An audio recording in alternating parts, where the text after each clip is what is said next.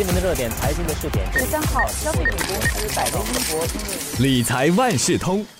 理财万事通，你好，我是九六三好 FM 的德明。动用公积金储蓄来投资，最近呢是引起不少投资者的兴趣。那新加坡几家银行观察到的是，更多人开设这个叫做公积金投资计划户头，英语是 CPFIS。公积金投资计划是让公积金会员用公积金储蓄来做投资，来购买政府债券、股票、单位信托和黄金等这些管道。投资者在利用 CPFIS 投资的时候，到底要注意哪些事项呢？这一期的理财万事通，我就请华为媒体集团联合早报财经新闻高级记者陈子云和我们聊一聊公积金投资计划，同时也来看看提 CPF 来投资是包赚还是迷思。子云好，德明你好。首先来说一下，通过各大银行进行公积金投资计划，需要具备什么条件？利用公积金投资的确需要符合一些条件，比如说你的普通户头的金额必须要超过两万元，特别户头的金额也必须超过四万元，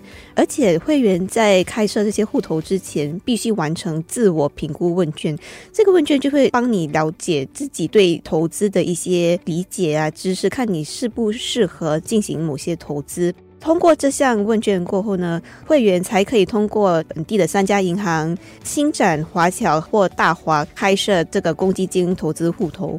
成功开设户头后，可以到这些证券商的网站看他们有提供哪些投资的选项，然后他们可以输入他们的公积金投资户头的资料，利用这个户头来进行一些投资，例如买股票或者是黄金等。专家呢就认为，在考虑要用公积金来投资时，必须考虑到你短期内需不需要用普通户头的资金，短期内不必要用到这笔基金，你才可以考虑采取长期的投资策略。因为公积金是帮助你累积你的退休金，所以投资的策略必须是长期的，长期也可以让你赚取更高的回报率。有了这笔更高的回报率呢，你就可以更好的控制退休时面对的长寿、医疗或者通胀。方面的风险，目前呢，公积金普通户头的年利率是二点五八仙，特别户头的年利是四八仙。专家就认为，投资者在进行投资时，必须考虑到可以赚到比这个利率更高的利率，才考虑动用公积金进行投资。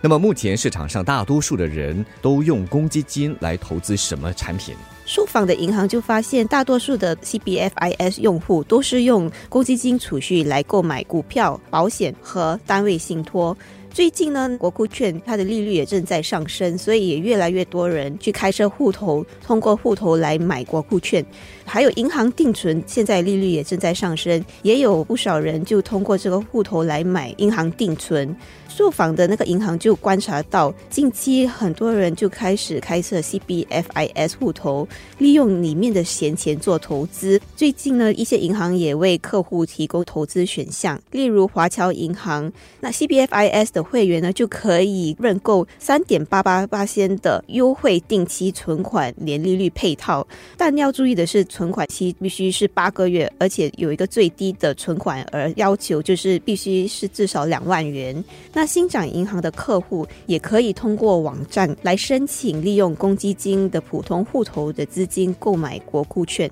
听子瑜那么解释啊，我好奇的就是这个公积金投资计划和其他的投资管道有些什么不一样？通过 CBFIS 进行投资的最大不同，就是你不可以马上提取股息或者是资本收益。公积金会员要到了五十五岁，并在退休户头达到全额存款之后，才能提取公积金里面的钱。也就是说，你不能马上套现，你必须等到五十五岁达到某些要求后，才可以拿出这笔钱。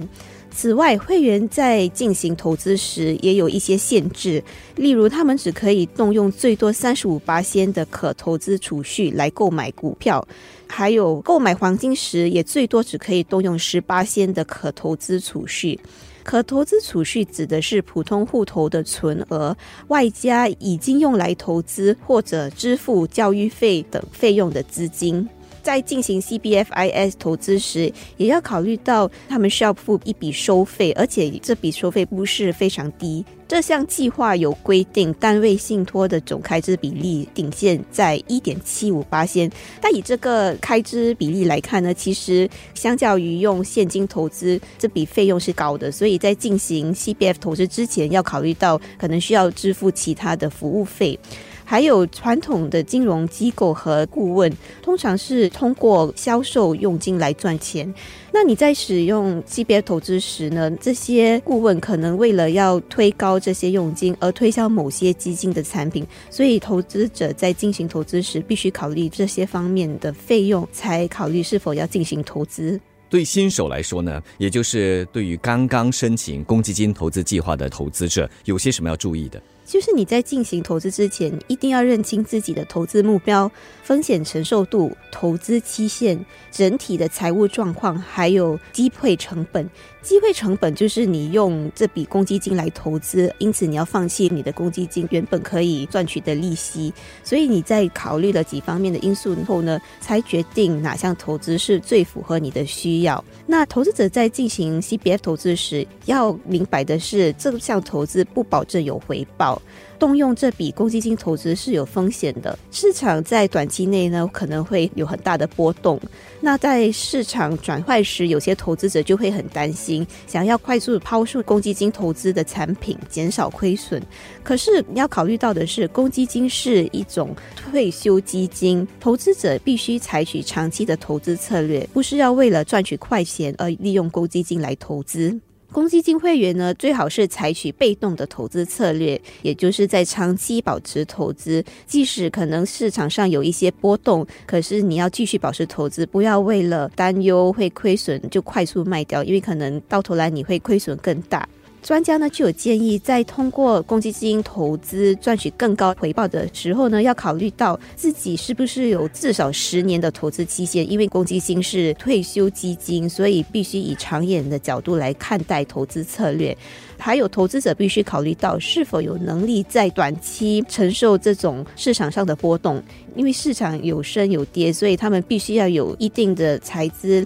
来继续保持投资。在采取这些长期的投资策略时，投资者也必须注意到所涉及的费用。如果你经常交易，就会需要支付较高的交易费，或者是付给代理银行的服务费。专家就鼓励呢，投资者不要进行太多小数额的交易，最好是每个月的定期投资至少两百元才进行，要不呢你就要付很大笔的服务费或者是银行的服务费。正如子云所说嘛，这个公积金是退休基金呢，当然这些年来它的用途也越来越多，像有些人是通过公积金来支付房屋贷款的，对这些人来说又有一些什么要考虑的？对，有些人是利用这个公积金来支支付房贷，所以你在进行投资前，你需要考虑你这笔公积金需要其他的用途。例如，如果有房贷的话呢，就要确保有一笔足够支付房贷的缓冲基金，以备在没有收入的时候可以用上。